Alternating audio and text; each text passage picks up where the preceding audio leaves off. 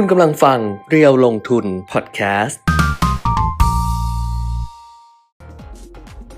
สวัสดีครับ มาพบกับอัปเดตเทรนด์ลงทุนนะครับทางเพจเรียวลงทุนเช่นเคยนะครับวันนี้ก็อยู่กับผมปิยมิตรยอดเมืองนะก็นั่งคนเดียว น่าจะเป็นการจัดเดี่ยวครั้งแรกในฉากตรงนี้นะครับเดี๋ยวขอเซตผมนิดนะครับ ก็วันนี้คุณแก้มติดภารกิจ นะแล้วก็เดี๋ยวผมจัดคนเดียวก็ก็เตรียมเรื่องอต่างๆ ไว้พอสมควรนะจริง ๆ ก็มีกระแสข่าวประจำวันเข้ามาพอสมควรแหละนะครับ แต่เรื่องที่จะชวนคุยเนี่ยจะเป็นเรื่องของอเงินที่จะมีการแจกจะเรียกว่าเงินดิจิตอลเออเรียกว่าคูปองอสำหรับประชาชน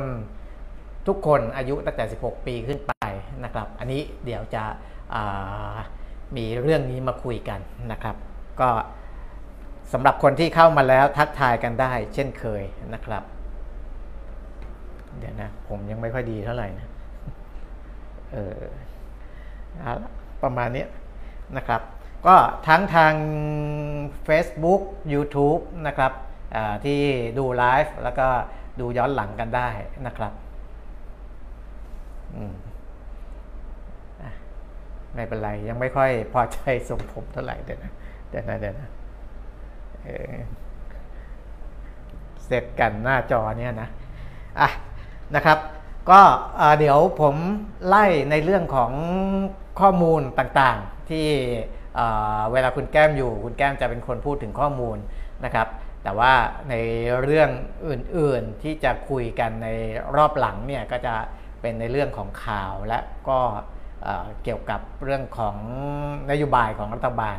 นะครับ ในเรื่องของคอรมอนั้นนิดนึงก่อนก็ได้นะครับ เพราะว่าคุณเศรษฐาทวีสินเนี่ยบอกว่ารายชื่อของคณะรัฐมนตรีอตอนนี้นิ่งร้อยเปอร์เซ็นต์แล้วนะครับร้อยเปอร์เซ็นต์แล้ว จริง ๆ แล้วถ้าดูตามสื่อต่างๆเนี่ยนะครับอย่างฉบับนี้ ที่เป็นสื่อสิ่งพิมพ์เนี่ยปกติ เดี๋ยวนี้สื่อสิ่งพิมพ์เนี่ยจะไม่ได้มีเยอะแล้วนะ แต่ของเราเพจเรียวลงทุนนี่เรายังรับอยู่นะครับ อย่างเงี้ยนะก็จะเห็นว่าโผคลมอจริงๆก็ออกมาในแทบทุกสื่อแล้วล่ะนะครับแทบทุกสื่อแล้วหน้าตาออกมาเป็นอย่างไรใครอยู่ตำแหน่งไหนอะไรยังไงเนี่ยมีแทบครบแล้ว แต่ว่าที่คุณเศรษฐาทวีสิน นายกรัฐมนตรีบอกว่าโผนิ่งร้อยเปอร์เซ็นต์แล้วเนี่ยจะเป็นไปตามนี้หรือเปล่า อันนั้นเดี๋ยวค่อยมาว่ากันอีกทีนะครับ ให้ลงตัวเรียบร้อยก่อนนะส่วนใครจะสนใจรัฐมนตรีคนไหนกระทรวงไหน ไปหาดูตามสื่อต่างๆก่อนนะครับ อันนั้นผมไม่ลงในรายละเอียดนะครับ ขั้นตอนก็คือว่าอตอนนี้ยังอยู่ในขั้นตอนการตรวจสอบคุณสมบัติรายบุคคล โดยเลขาอของคณะรัฐมนตรีเนี่ยซึ่งจะใช้เวลาตรวจสอบสัก 2 วันนะครับ ก็แล้วก็คุณเศรษฐาก็บอกว่าก็รู้ว่ามีเสียงวิพากษ์วิจารณ์อะไรต่างๆ พวกนี้นะครับ ก็แกบอกว่าอย่างนี้นายนายกรัฐมนตรีบอกว่าใจเย็นนิดหนึ่งอาจจะมีเซอร์ไพรส์นะครับอาจจะมีเซอร์ไพรส์แต่ว่าไม่ได้เซอร์ไพรส์ใหญ่นะอาจจะมีเซอร์ไพรส์อะไรนิดๆหน่อยๆนะครับ ก็ ขอให้ใจเย็นอย่าเพิ่งตีตนไปก่อนไข้นะครับ แล้วก็อยากจะให้เห็นรายชื่อทั้งหมด เห็นโครงสร้างการแบ่งงานก่อนนะครับ พยายามจะไม่ทำให้ทุกคนผิดหวังนะครับ อันนี้นายกรัฐมนตรีก็บอกแบบนี้นะครับ ก็เดี๋ยวเราดูกันก่อนละกันนะครับ จริงๆ เดี๋ยวออกมาแล้วปกติผมก็จะไม่ค่อยวิพากวิจารณ์ก่อนที่เขาจะ เริ่มทำงานกันจริงจังนะครับ แต่จะดูหน้าตาเบื้องต้นคร่าวๆก่อนดูคุณสมบัติเบื้องต้นว่าในโดยเฉพาะในกระทรวงหลักๆนะครับว่าเเขาน่าจะทำงานได้ดีไหมมีประสบการณ์เพียงพอไหมในด้านนั้นนะครับ ซึ่งดูกระทรวงหลักๆ แล้วเนี่ยที่เป็นโผรัฐมนตรีที่ออกมา ก็ไม่ได้ขี้ริ้วขี้เลเลยมากนะก็มีเสียงวิพากษ์วิจารณ์แหละนะครับ คนที่ไม่ชอบก็ต้องวิจารณ์ ค่อนข้างหนักนะครับ มีบางคนบางตำแหน่งที่อาจจะเป็นคนที่มีมีประวัติเทาๆบ้างอะไรบ้างนะครับ ก็อยู่ในนี้ อันนั้นก็แล้วแต่นะครับแล้วแต่แต่ว่าเราดูที่กระทรวงหลักๆนะที่เขาเกี่ยวข้องกับเรื่องของการขยายตัวทางเศรษฐกิจนะเกี่ยวข้องกับการขยายตัวทางเศรษฐกิจหลักๆ ก็มีอะไรล่ะคลังนะครับ แล้วก็ที่เกี่ยวข้องกับการส่งออกกระทรวงพาณิชย์นะครับรวมทั้งกระทรวงอื่น ๆด้วยนะกระทรวงต่างประเทศที่ต้องช่วยเหลือด้วยนะครับที่เกี่ยวข้องกับเรื่องของการท่องเที่ยวนะกระทรวงการท่องเที่ยวและกีฬาอะไรพวกนี้นะครับพวกนั้นเนี่ยจะเกี่ยวข้องกับการขยายตัวทางเศรษฐกิจก็อยากจะได้คนที่ดูดีนิดหนึ่งนะครับ แต่จริงๆแล้วกระทรวงอื่นๆเนี่ยพูดถึงว่าถ้าถ้าเชื่อมโยงกับการขยายตัวทางเศรษฐกิจ ก็มีส่วนเข้ามาช่วยได้เหมือนกันนะ ไม่ใช่ว่าจะจำกัดเฉพาะกระทรวงที่บอกนะครับคมนาคมอย่างเงี้ยก็เกี่ยวข้องนะครับ อุตสาหกรรมก็เกี่ยวข้อง พวกนี้เป็นต้นนะครับหรือแม้แต่ที่เกี่ยวข้องกับทางด้านของการสร้างพื้นฐานในระยะยาวนะครับ เช่นกระทรวงการอุดมศึกษา กระทรวงศึกษาธิการนะ พวกนี้ก็มีส่วนสำคัญ จริงๆก็สำคัญแทบทั้งนั้นนะครับแทบทั้งนั้นนะแต่ว่าออยู่ที่ว่าขอให้ทำงานกันแบบที่ทำเพื่อประเทศชาติและประชาชนจริงๆนะเอาเรื่องผลประโยชน์เนี่ยส่วนตัวไว้ทีหลัง หรือถ้าไม่มีเลยยิ่งดีนะแต่ว่าในสภาพความเป็นจริงเนี่ยไม่มีเลยเนี่ยมันอาจจะยากนะครับมันอาจจะยาก แต่ว่าให้เอาประโยชน์ส่วนตัวไว้ไว้ทีหลังหลังๆเลยแล้วกันนะเอาประโยชน์ของประเทศชาติและประชาชนเป็นที่ตั้ง ถ้าอย่างนี้ก็ยังพอจะถูถ่ายไปได้นะครับสำหรับรัฐมนตรีชุดใหม่นะครับมีคนทักทายเข้ามาทาง YouTube คุณแก้มไม่มามีผู้ชมเป็นเพื่อนขอบคุณนะครับ ก็มาทักทายกันได้นะครับ แล้วจริง ๆ เรื่องที่ผมจะคุยในในในช่วงที่เป็น ธีมหลักของวันนี้เนี่ยนะถ้าหากว่าเป็นบรรดาโค้ชที่เขาที่เขาอะไรล่ะสอน หรือว่าแนะนำทางรวยให้กับผู้คนเนี่ยโอ้โหมันจะจะคนจะติดตามกันเยอะมากมายเลยนะครับ แต่จริงๆ สิ่งที่ผมจะพูดก็ประมาณนั้นแหละนะประมาณนั้นแหละนะครับ เพราะว่าเม็ดเงิน คนละ 1 0,000 บาทเนี่ยรวมๆทั้งหมดเนี่ยมันประมาณ 5 6 0 0 0 0 ล้านบาทนะมันเป็นเงินก้อนโตมหาศาลเลยนะครับ ก้อนโตมหาศาลเลยนะตัวนี้นะครับ เพราะฉะนั้นเนี่ยมันถ้ามันไปเข้ากระเป๋าใครนะมันคงไม่ได้ไปเข้ากระเป๋าใครทั้งหมดหรอก แต่ว่าถ้าเข้ากระเป๋าของใครเป็นก้อนใหญ่ ๆ นะสักพันล้านนะครับภายใน 6 เดือนร้อยล้านนี่เป็นคือคือพันล้านเนี่ยมีโอกาสเป็นไปได้นะครับในในบางคนภายใน 6 เดือนนะสร้างรายได้ 1,000 ล้าน หรือแบบเล็กๆ น้อยๆเลยนะที่จะทำได้ก็ร้อยล้านนะร้อยล้านภายใน 6 เดือนนะก็เป็นส่วนแบ่งแบ่งเค้กมาจาก 5 6 0 0 0 0 ล้านบาทเนี่ยอันนั้นไม่ใช่ไม่ไม่ไม่ไม่ใช่เรื่องยาก นะครับไม่ใช่เรื่องยาก เพราะว่ามันมีกลไกที่มันจะทำได้อยู่แล้วนะครับ อันนั้นก็เดี๋ยวค่อยมาว่ากันในในในช่วงท้ายๆนะครับอะก็สวัสดีทุกคนที่ทักทายเข้ามานะครับ ไปดูตัวเลขข้อมูลกันก่อนแล้วกันนะครับ เริ่มจากตลาดหุ้นต่างประเทศนะครับ ตลาดหุ้นต่างประเทศนี่เมื่อคืนนี้ดัชนีอุตสาหกรรมดาวโจนส์ก็ปรับตัวเพิ่มขึ้นเป็น ในหลัก 200 กว่าจุดนะครับก็ถือว่าเพิ่มขึ้นได้ดีพอสมควรนะเพิ่มขึ้น 213 จุด หรือว่า 0.62%สำหรับดัชนีอุตสาหกรรมดาวโจนส์หนึ่งเดือนเนี่ยลดลง 2.5%แต่ว่า 1 ปียังบวกได้อยู่ถึง 7%นะครับดัชนีอุตสาหกรรมดาวโจนส์ดัชนี S&P 500อ๋อไม่ได้ถามเรื่องเสียงเสริมเลยนะ แต่ว่าไม่มีใครทักอะไรมาก็เข้าใจว่าเสียงน่าจะ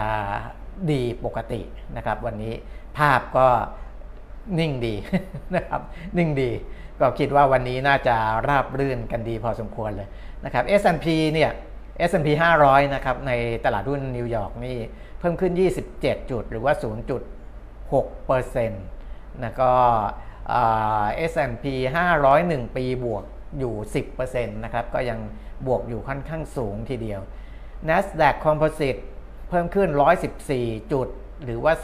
0.8%นะครับ ก็เพิ่มขึ้นค่อนข้างสูงนะ แล้วก็ดัชนี NASDAQ เนี่ย ถ้าย้อนหลัง 1 ปีนี่ บวกอยู่ถึง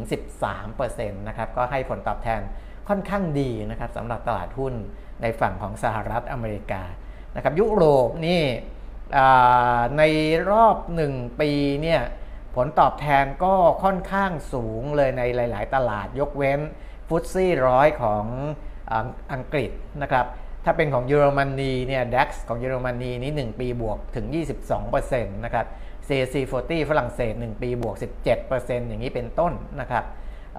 แต่ว่าถ้าเป็นใน 1 วันเนี่ย DAX เยอรมนีบวกไปได้1%นะ160 จุด CAC 40 ของฝรั่งเศสบวก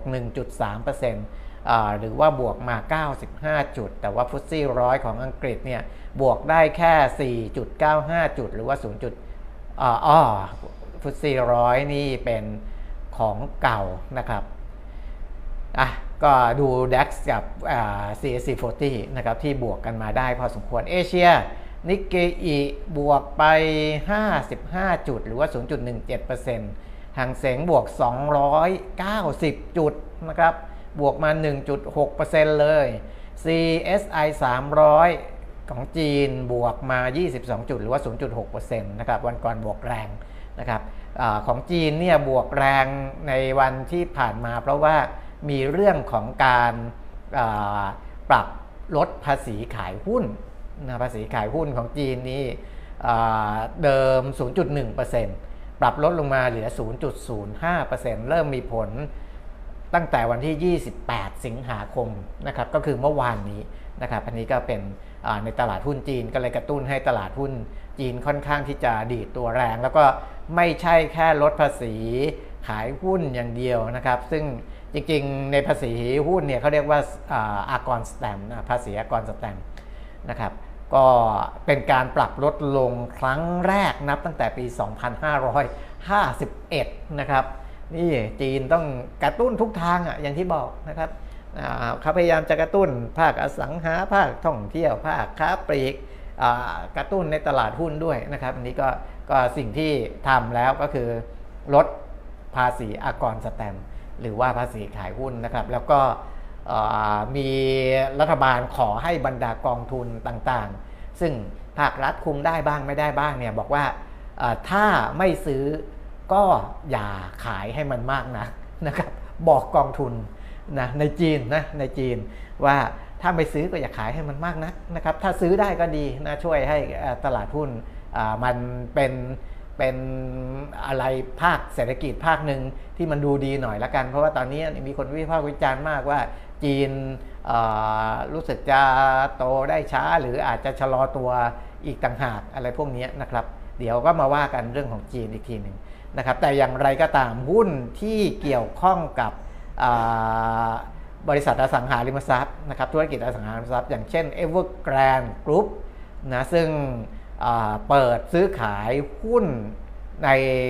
ตลาดหุ้นฮ่องกงปรากฏว่าโดนเทขายเลย หลังจากที่ถูกระงับการซื้อขายมา 17 เดือนนะครับเขาก็ไปเคลียร์ของเขาอะนะครับในเรื่องของการเข้าสู่กระบวนการล้มละลายนะครับการดูแลการฟื้นฟูกิจการอย่างนั้นละกัน นะครับเข้าสู่กระบวนการฟื้นฟูกิจการนะแล้วก็เปิดซื้อขายหุ้นก็ร่วงไป 86.7%นะนั่นก็ตามสภาพนะครับตามสภาพเพราะว่ากว่าจะฟื้นฟูได้กว่าจะอะไรได้เนี่ยคงไม่ใช่เรื่องง่ายๆนะนั่นก็มีมีผลทำให้ความเชื่อมั่นในภาคธุรกิจอสังหาริมทรัพย์ ที่ผ่านมาเพราะเอเวอร์แกรนี่แหละนะทำให้ความเชื่อมั่นโดยรวมในภาคอสังหาริมทรัพย์สั่นคลอนไปด้วยนะครับสั่นคลอนไปด้วย อะ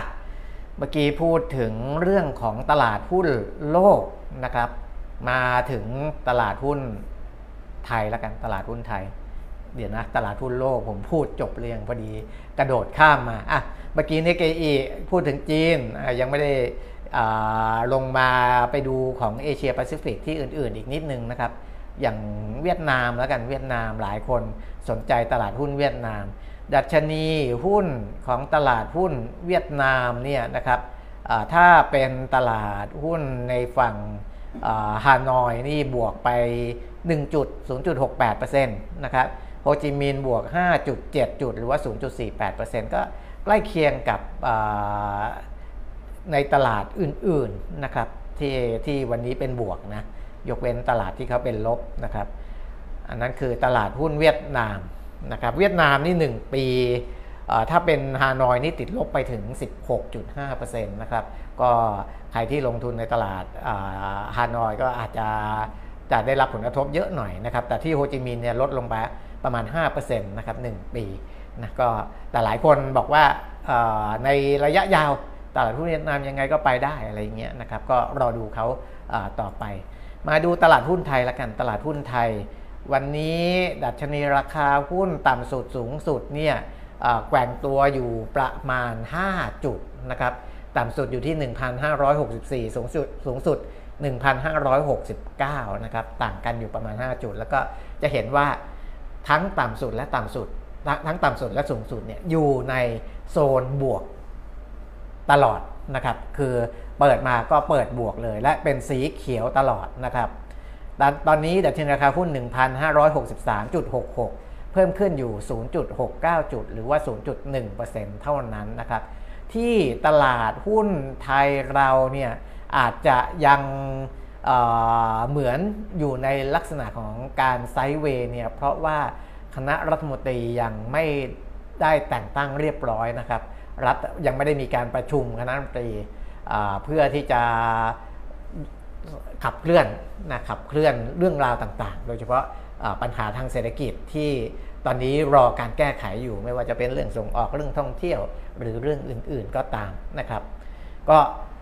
อันนั้นเป็นช่วงที่รอดูนะครับ ดูหุ้นที่ซื้อขายมากวันนี้พรุ่งนี้มีหุ้นเข้าใหม่ด้วยนะพรุ่งนี้มีหุ้นเข้าใหม่เดี๋ยวค่อยว่ากันอีกทีนะครับ แต่ว่าหุ้นวันนี้เนี่ยในท็อป 10 ของหุ้นซื้อขายมากนี่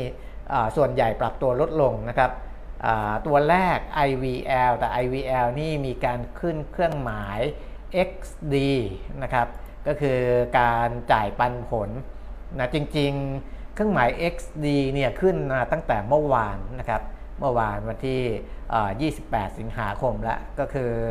จ่ายปันผลวันที่ 19 กันยายนนะครับในอัตรา 25 สตางค์ 0.25 บาทต่อหุ้นนะครับ เป็นเงินสดนะจ่ายปันผลในวันที่ 13 กันยายน 25 สตางค์ วันนี้ราคาหุ้น IVL ร่วงลง 75 สตางค์ถึง 1 บาทเลยนะครับนะก็ราคาตอนนี้ 28 บาท 50 สตางค์ลดลง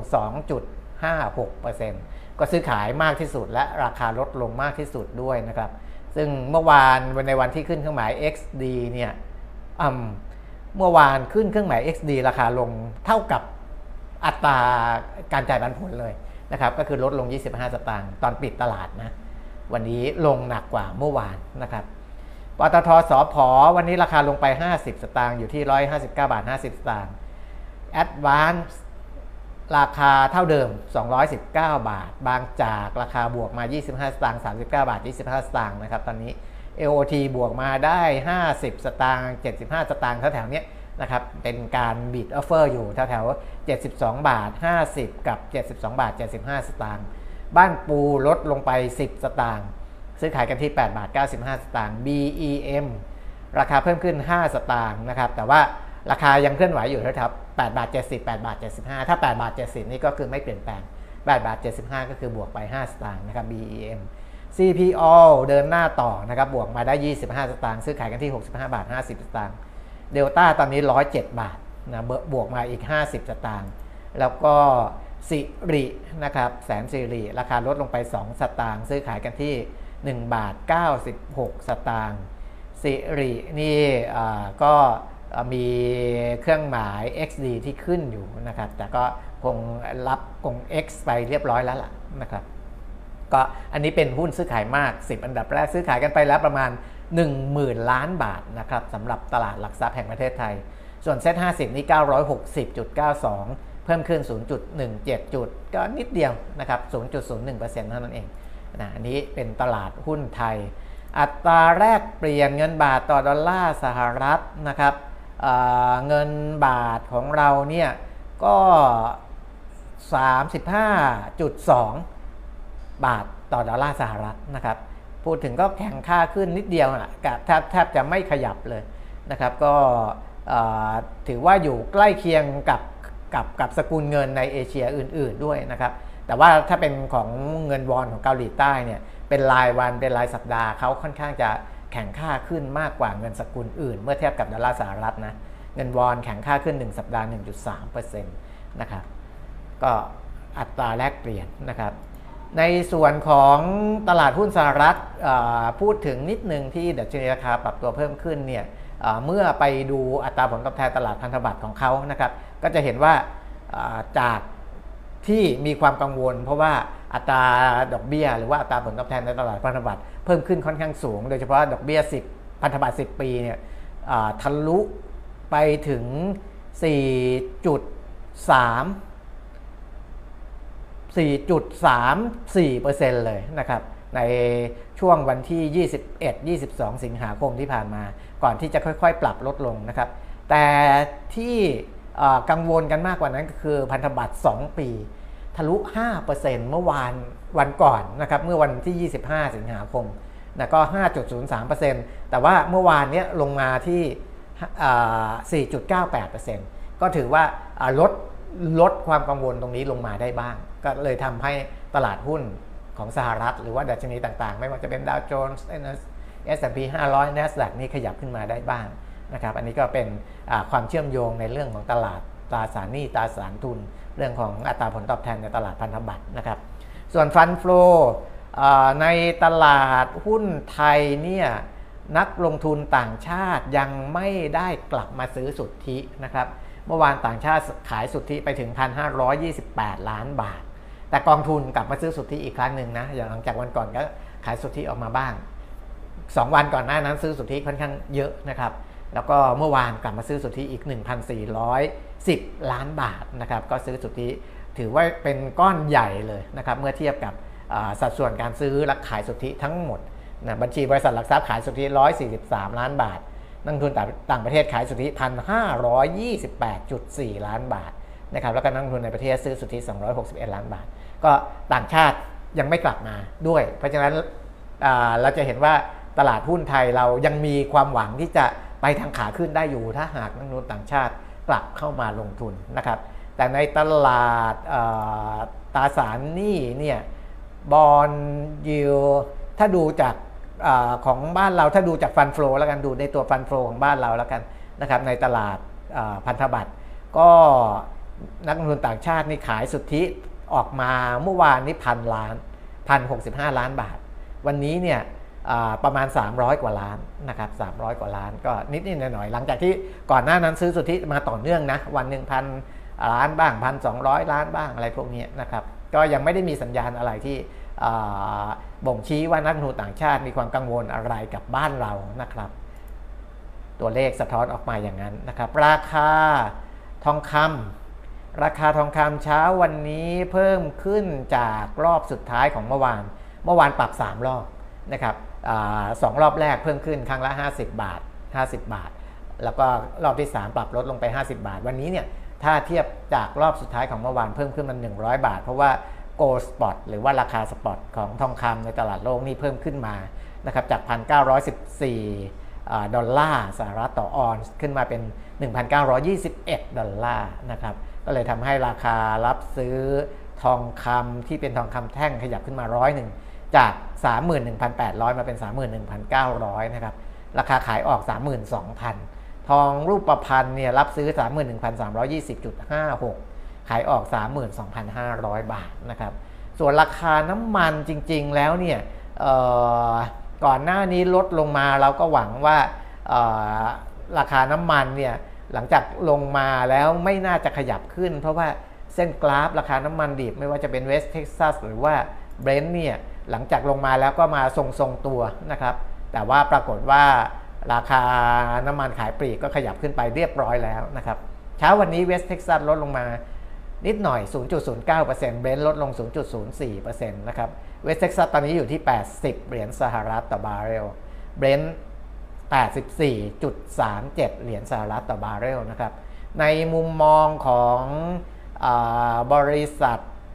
ไทยออยจำกัดมหาชนที่วิเคราะห์สถานการณ์ราคาน้ำมันบอกว่า ราคาน้ำมันดิบเวสเท็กซัสสัปดาห์นี้น่าจะเคลื่อนไหวอยู่แถวๆ77 ถึง 84 เหรียญสหรัฐต่อบาร์เรล เจ็ดสิบเจ็ดนี่แสดงว่ามีทิศทางอ่อนลงนะครับ เพราะว่าตอนนี้เวสเท็กซัสเนี่ยแปดสิบนะเวสเท็กซัสแปดสิบส่วนน้ำมันดิบเบรนท์ไทยออยบอกว่าน่าจะเคลื่อนไหวแถวๆ80 ถึง 87 เหรียญสหรัฐต่อบาร์เรล ก็ตอนนี้เบรนท์อยู่ 84 นะครับ นั่นแสดงว่ากรอบล่างเนี่ยไทยออยมองว่า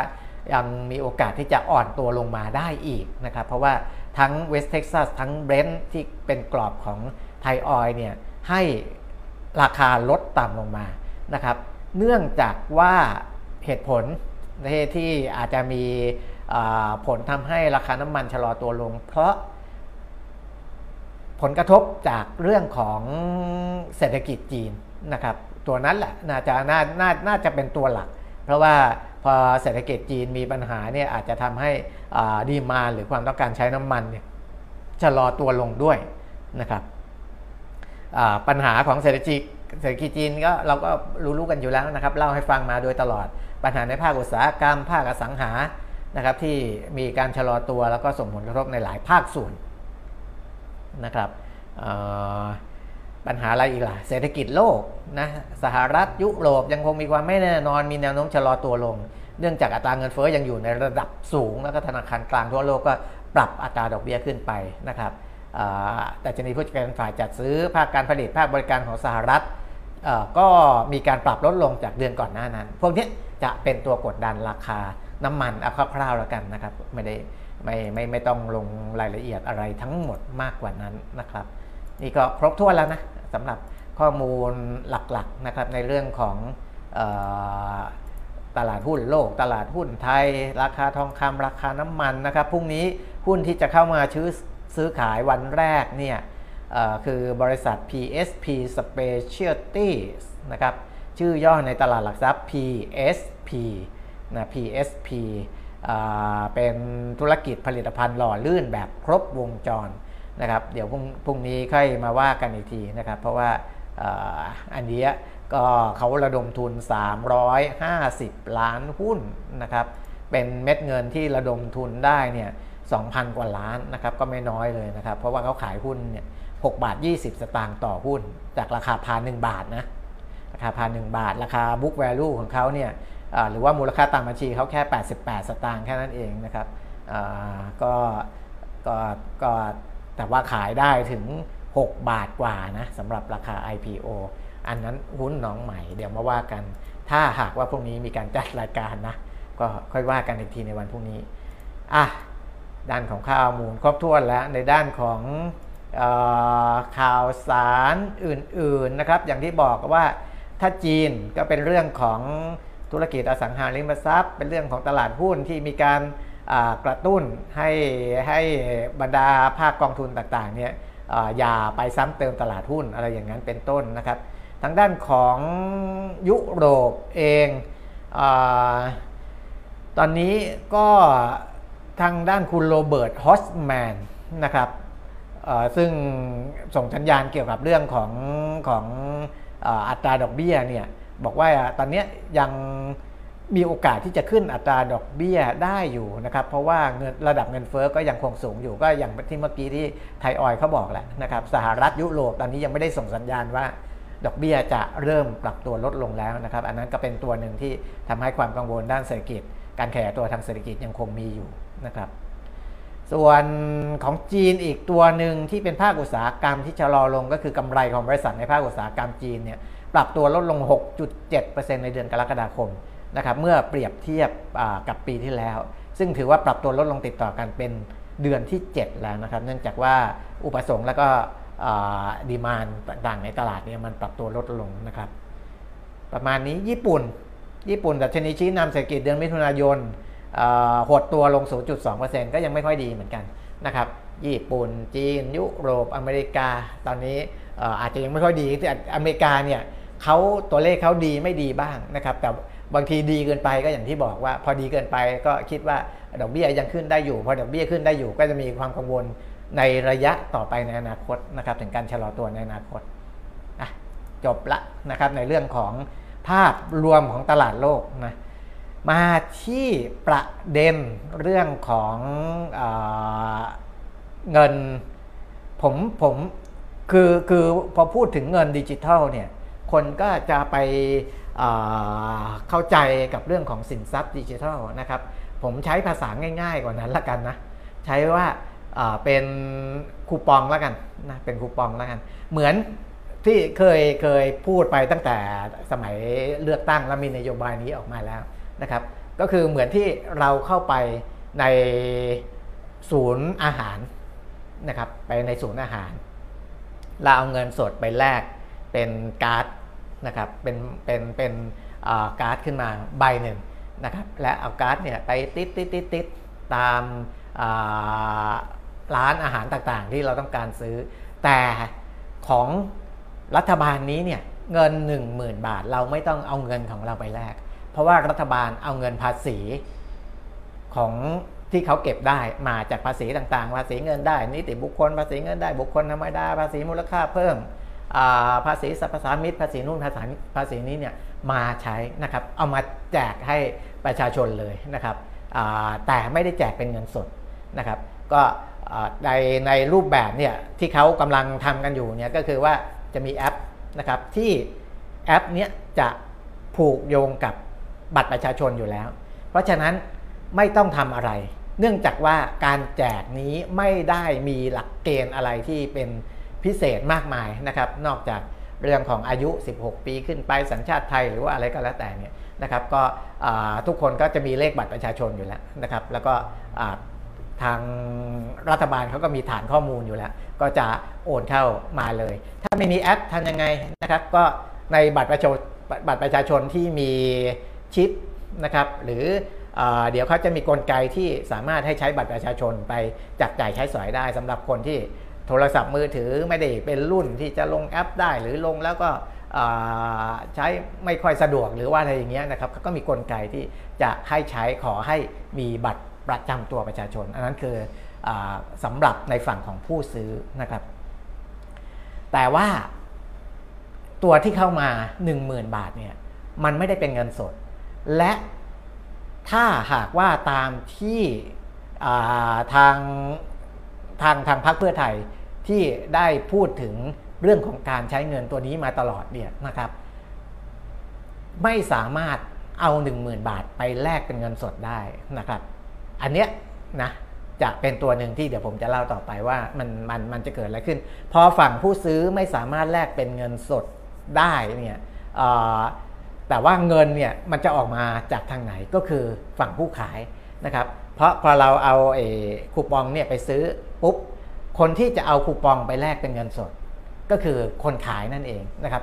นี่แหละจึงเป็นที่มาที่ผมจะเล่าให้ฟังวันนี้นะครับว่ากำลังจะเกิดอะไรขึ้นนะครับจำกำลังจะเกิดเศรษฐีมหาเศรษฐีหน้าใหม่นะครับหรืออาจจะหน้าเก่าก็ได้นะครับอาจจะเป็นเศรษฐีมหาเศรษฐีเก่า ที่ร่ำรวยขึ้นอีกมหาศาลเลยนะครับมหาศาลเลย หลังจากที่โครงการนี้ออกมาใช้ในต้นปีหน้านะครับในต้นปีหน้าช่วงนี้วางระบบกันอยู่นะครับส่วนบรรดาคนที่จะจะจะรอรับประโยชน์เขาก็วางแผนกันไปนะครับตอนนี้รัฐบาลกำลังทำระบบอยู่นะครับประชาชนกลุ่มหนึ่งก็เฝ้ารออยู่ว่าเมื่อไหร่เงินจะโอนเข้ามา แต่ไม่ต้องไปยุ่งกับเรื่องของแอปเถื่อนแอปปลอมแอปอะไรพวกนั้นทั้งสิ้นนะครับก็ตั้งตารออย่างเดียว อีกคนอีกกลุ่มหนึ่งกำลังขมักขม้นอย่างมากนะครับ ที่ทำอย่างไรที่จะทำให้ตัวเองได้ประโยชน์จากเม็ดเงิน 5 6 0 0 0 0 ล้านบาท นี้ได้นะครับทำไมถึงต้องแสวงหาประโยชน์จากเม็ดเงิน 5 6 0 0 0 0 ล้านบาทนี้นะครับ เม็ดเงินตัวนี้ต้องบอกว่าเป็นเม็ดเงินจำนวนมหาศาล มหาศาล มหาศาลอย่างไรนะครับห้าแสนหกหมื่นล้านบาท ถ้าคิดเป็นเอาเทียบให้มันเป็นรูปธรรม สมมุติว่าซื้อรถยนต์คันละ 1 ล้านบาทนะเอารถยนต์ที่จริงๆ รถยนต์ที่พอใช้ได้เนี่ยราคามันต่ำกว่านี้ ครึ่งหนึ่งก็มีนะ แต่นี้เราพูดถึงรถยนต์ราคาแบบ กึ่งกลางระหว่างรถที่ราคาแพงหน่อยกับรถรถราคาถูกหน่อยเนี่ยคันละ 1 ล้านบาทเนี่ยสามารถที่จะเอาเงินก้อนนี้ที่จะมีการนำเงินมามาแจกจ่ายให้กับประชาชนเนี่ยห้าแสนหกหมื่นล้านเนี่ยซื้อรถยนต์ราคา 1 ล้านบาทได้ห้าแสนหกหมื่นคันห้าแสนหกหมื่นคัน ถามว่าเยอะไหม เยอะไหม บางคนก็ยังคิดไม่ออกว่า เอ๊ะห้าแสนหกหมื่นคันมันเยอะไหม ถ้าเราไปดูสถิติการขายรถยนต์ในประเทศไทยนะ ทุกยี่ห้อรวมกันเลยนะครับ ทั้งรถยนต์เพื่อการพาณิชย์เพื่อการขนส่งรถอัพรถเก๋งรถอะไรพวกนี้นะครับ ในรอบ 6 เดือนแรกของปี 2566 ยอดขายรถยนต์ในประเทศทั้งหมดเนี่ย46,131 คัน 46,131 คันนะครับน้อยกว่าไอตัวที่ผมบอกเมื่อกี้อีก ว่าเอาเงินหนึ่งเอาเอาเงินเอาเงิน 5 6 0 0 0 0 ล้าน ไปซื้อรถยนต์คันละล้านเนี่ยได้ถึง 5 6 0 0 0 0 คันนะครับ คือถ้าจะทำให้ได้ยอดขาย 5 6 0 0 0 0 คันเนี่ยสำหรับปีนี้นะ ต้องใช้เวลาประมาณ 8 เดือนนะครับ นั่นก็หมายความว่าเม็ดเงินที่จะแจกให้กับประชาชนอายุ 16 ปีขึ้นไปรอบนี้เนี่ย5 6 0 0 0 0 ล้านบาทเนี่ยซื้อรถยนต์คันละ 1 ล้านบาทได้ 560,000 คัน หรือเท่ากับยอดขายรถยนต์ภายในประเทศในระยะเวลา 8 เดือนอะเห็นภาพแล้วนะครับว่าเม็ดเงินเนี่ยมันมากมายมหาศาลแค่ไหนนะครับ มากมายมหาศาลแค่ไหน นี่รถยนต์ทุกยี่ห้อแล้วนะ ซื้อได้ 8 เดือนรวมกันเลยนะครับ เพราะฉะนั้นเมื่อเม็ดเงินมันมีมากมายมหาศาลขนาดนี้เนี่ยแน่นอนนะครับ ตอนนี้มีคนวางแผนกันแล้วนะครับ ว่าจะทำอย่างไรที่จะได้ประโยชน์จากตัวนี้มากที่สุด มากที่สุดนั่นหมายความว่ายังไงนะครับ มันเกินกว่าจะจินตนาการได้นะผมผมผมผมคิดว่าอย่างนั้นนะครับ มันแล้วแต่ว่าเขาจะทำธุรกิจแบบไหนหรือว่าจะมีความมุ่งหวังแค่ไหนดีไซน์ธุรกิจของตัวเองเพื่อรองรับตัวนี้อย่างไรนะครับ ซึ่งคนที่ทำธุรกิจโดยสุจริตผมไม่ว่าอะไรนะครับ คุณก็ไปออกแบบเอาเองว่าคุณจะ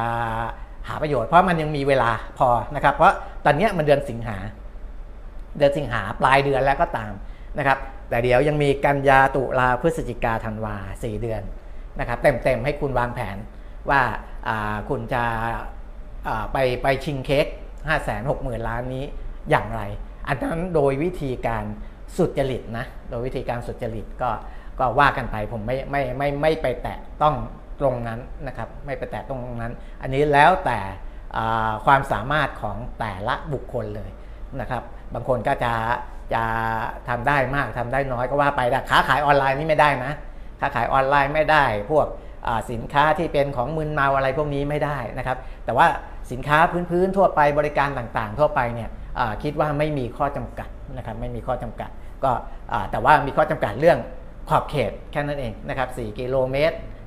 นับจากบัตรประชาชน ซึ่งตรงนั้นเนี่ยจะทำให้เกิดเรื่องราวบางอย่างตามมา คนกลุ่มหนึ่งทำธุรกิจไปชิงเค้กก้อนนี้โดยสุดจริตนะครับ ซึ่งอันนี้จะใช้ได้ 6 เดือนนะหนึ่งหมื่นบาทเนี่ยใช้ได้ 6 เดือนนะครับ เพราะฉะนั้นเนี่ยใน 6 เดือนอก็จะมีเศรษฐีหน้าใหม่นะครับที่สามารถสร้างรายได้อาจจะเป็นหลักพันล้าน นะหรือขั้นต่ำๆก็ร้อยล้านภายใน 6 เดือนนะครับทำแบบสุจริตก็ทำได้ แต่ถ้าทำแบบไม่สุจริต อันนี้ตั้งเป็นสิ่งที่อาจจะฝากให้คนที่ดีไซน์ออกแบบระบบนี้ไปคิดด้วยนะครับ ถ้าทำโดยสุจริตและหาเงินได้เป็นร้อยล้านพันล้าน อันนั้นแล้วแต่ฝีมือของเขา แต่ถ้าทำโดยไม่สุดจริต และหาเงินได้เป็นร้อยล้านพันล้านเหมือนกันล่ะนะครับเเช่นอะไรบ้างนะครับ โดยไม่สุจริตที่จะเกิดขึ้น ตั้งธุรกิจเฉพาะกิจขึ้นมา ยกตัวอย่างนะ ที่ผมเห็นเขาแชร์แชร์กันในโลกโซเชียลหรือคุยคุยกันในในกลุ่มต่างๆ ในบรรดาพวกกลุ่ม นักนักการค้านักธุรกิจนักขายอะไรต่างๆนี่นะครับ ถ้าหากว่าตั้งธุรกิจเฉพาะกิจขึ้นมา เพื่อรองรับโครงการ 5 6 0 0 0 0 ล้าน หรือว่าเงินดิจิทัลคนละ 1 0,000 ล้านอ่าคนละ 10,000 บาทโดยเฉพาะจะเกิดอะไรขึ้นนะครับคำถามที่หนึ่งคำถามที่สองการทำธุรกิจโดยสุจริต นะครับ มีสินค้าขายหรือมีบริการขาย อาจจะมีมาจิ้นตรงนั้นมาจิ้นก็คือมีต้นทุนนะครับ แล้วก็มีกำไรนะขายได้มีกำไร อาจจะมาจิ้นสูงมาจิ้นต่ำแล้วแต่ แต่ว่าคนที่สร้างธุรกิจโดยสุจริตขึ้นมา แล้วก็รู้ว่าจะมีโครงการนี้เนี่ยนะครับมีเม็ดเม็ดเม็ดเงินมหาศาลขนาดนี้เนี่ยเขาคงไม่คาดหวังมาจิ้นต่ำๆ นะครับเขาก็คงคาดหวังมาจิ้นสัก 50%ขึ้นไป ก็คือต้นทุนธุรกิจสัก 50%ทำกำไรให้ได้สัก 50%อันนั้นคือเบื้องต้นนะครับแต่บางคนอาจจะทำได้ 60 70 80 ที่เป็นมาจิ้นอันนั้นแล้วแต่นะครับแต่ว่ามันก็ไม่ง่าย ถ้าทำธุรกิจโดยสุจริตที่จะมาจิ้นขนาดนั้นไม่ง่าย แต่ถ้าทำโดยไม่สุจริตล่ะ โดยอาศัย ช่องโหว่เล็กๆ น้อยๆนะครับ ถึงแม้รัฐบาลจะบอกว่ามีกฎเข้มงวดอย่างงู้นอย่างนี้นะครับ ไม่ให้แปลงเป็นเงินสดได้ แต่ว่าในความเป็นจริง อันนี้พูดถึงสภาพความเป็นจริงนะ คนที่เขาชาวบ้านทั่วไปเลยทั้งหมดเลยเนี่ยนะครับ 56 ล้านคนเนี่ยนะครับบางคน เขาก็ไม่รู้จะเอาเงินไปใช้อะไรที่เป็นเป็นเป็นเงินดิจิทัลหรือว่าคูปองหมื่นบาทเนี่ยนะครับเขาอาจจะอยากได้เป็นเงินสดมากกว่าไหมอันนั้นคำถามนะครับ ซึ่งผมก็ถามหลายคนนะเขาก็บอกว่ามันก็ใช่ คือถ้าได้เงินสดก็ดี พอมันมีความต้องการแบบนี้เนี่ยนะครับความต้องการเงินสดก็ดีเนี่ยมันก็จะมีคนกลุ่มหนึ่ง เราอาจจะเรียกว่าฉลาดแกมโกงหรืออะไรก็แล้วแต่เนี่ยนะครับที่อาศัยช่องโหว่ถึงแม้ว่าภาครัฐจะคุมบอกว่าไม่ให้อทอนเป็นเงินสด แต่มันมีช่องโหว่หรือมีการแอบทำกันเป็นไปได้ไหม และคุณจะคุมตรงนั้นได้ไหม รัฐบาลจะคุมได้ไหมออันนี้คำถามที่ตามมานะครับ เพราะมันมีความต้องการไง มันมีความต้องการ และเม็ดเงินเนี่ยได้มาฟรี ได้มาฟรีนะ คุณไม่ต้องเอาอะไรไปแลกนะครับ ได้มาฟรีๆโอนเข้าให้เลย ตามบัตรประชาชน พอได้มาฟรีเนี่ยคนที่ได้รับมา มันก็มีหลายกลุ่มหลากหลาย แต่จะมีจำนวนมากเลยที่คิดว่า เฮ้ย มันเป็นคูปองหนึ่งหมื่นบาท ถ้าเอาไปแลกเป็นเงินสดได้นะจะสักเท่าไหร่ก็แล้วแต่สักห้าพันบาทแล้วกันนะหกพันบาทเจ็ดพันบาท หรือบางคนร้อนเงินมากๆ บอกขอสักสามพันสี่พันสองพันก็พอนะครับ ก็จะมีคนที่ฉลาดแกมโกงกลุ่มหนึ่ง รู้ความต้องการตรงนี้นะครับ ลองฟังนะครับ และคิดตามว่ามันเป็นไปได้ไหม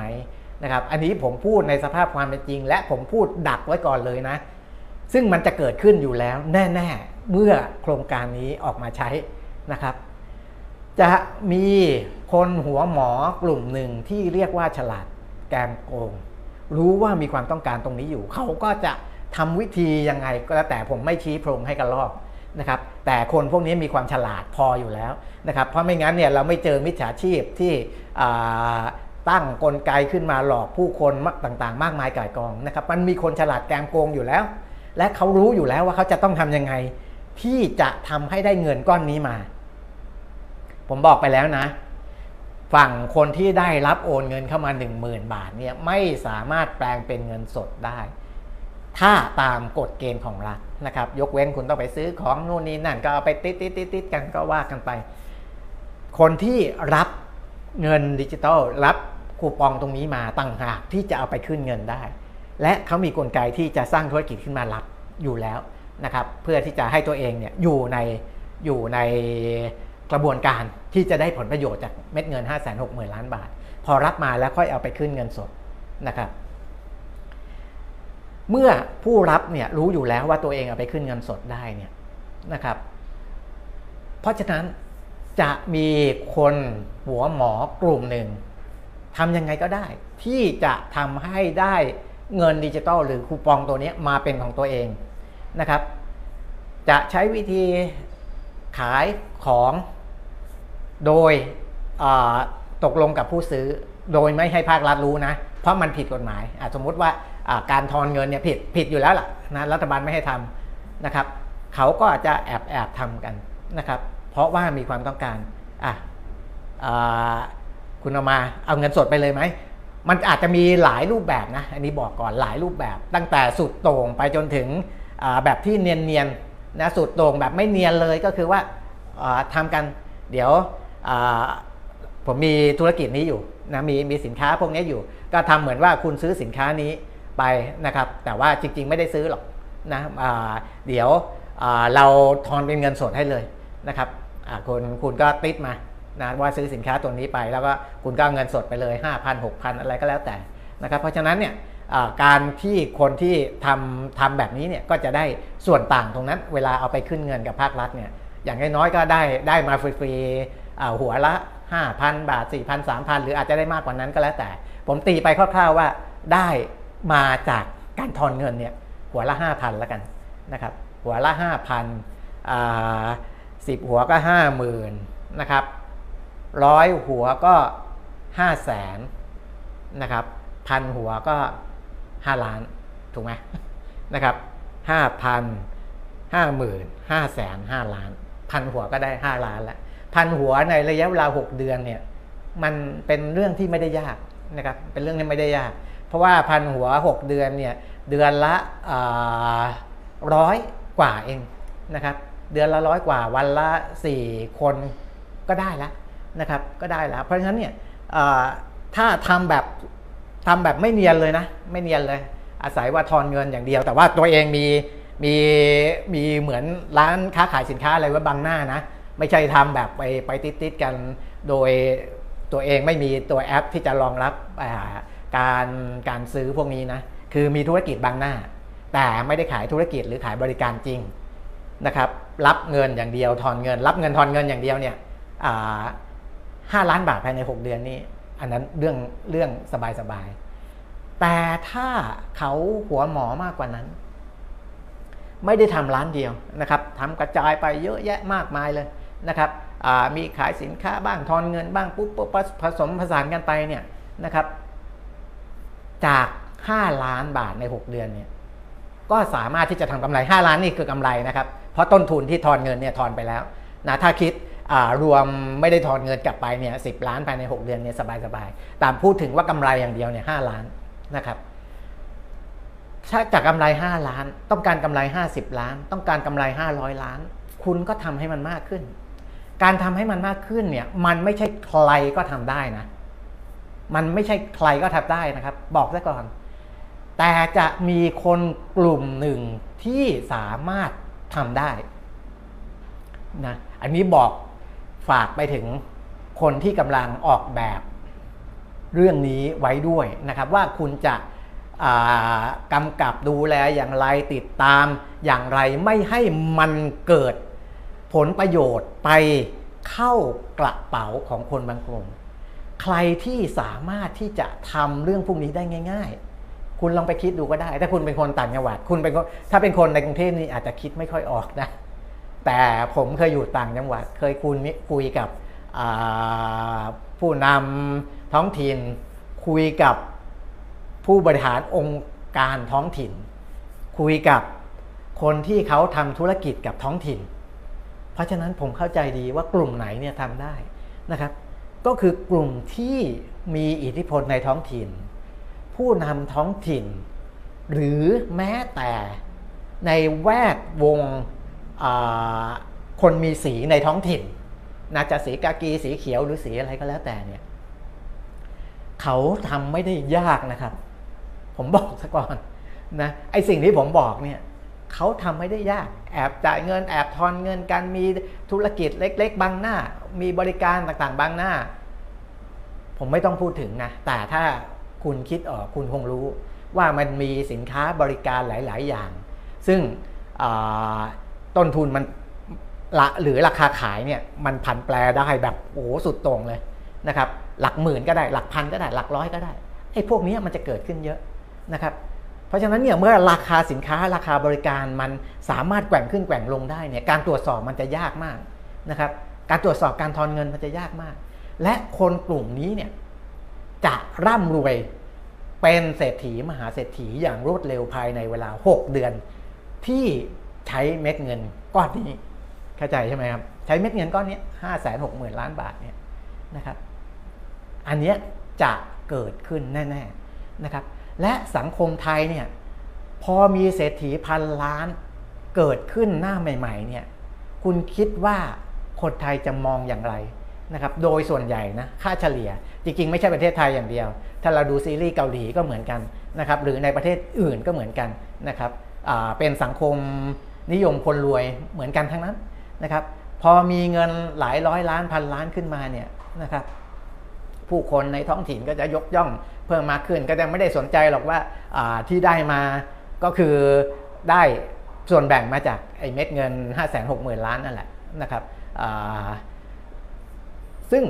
วิธีการแบบนี้เนี่ย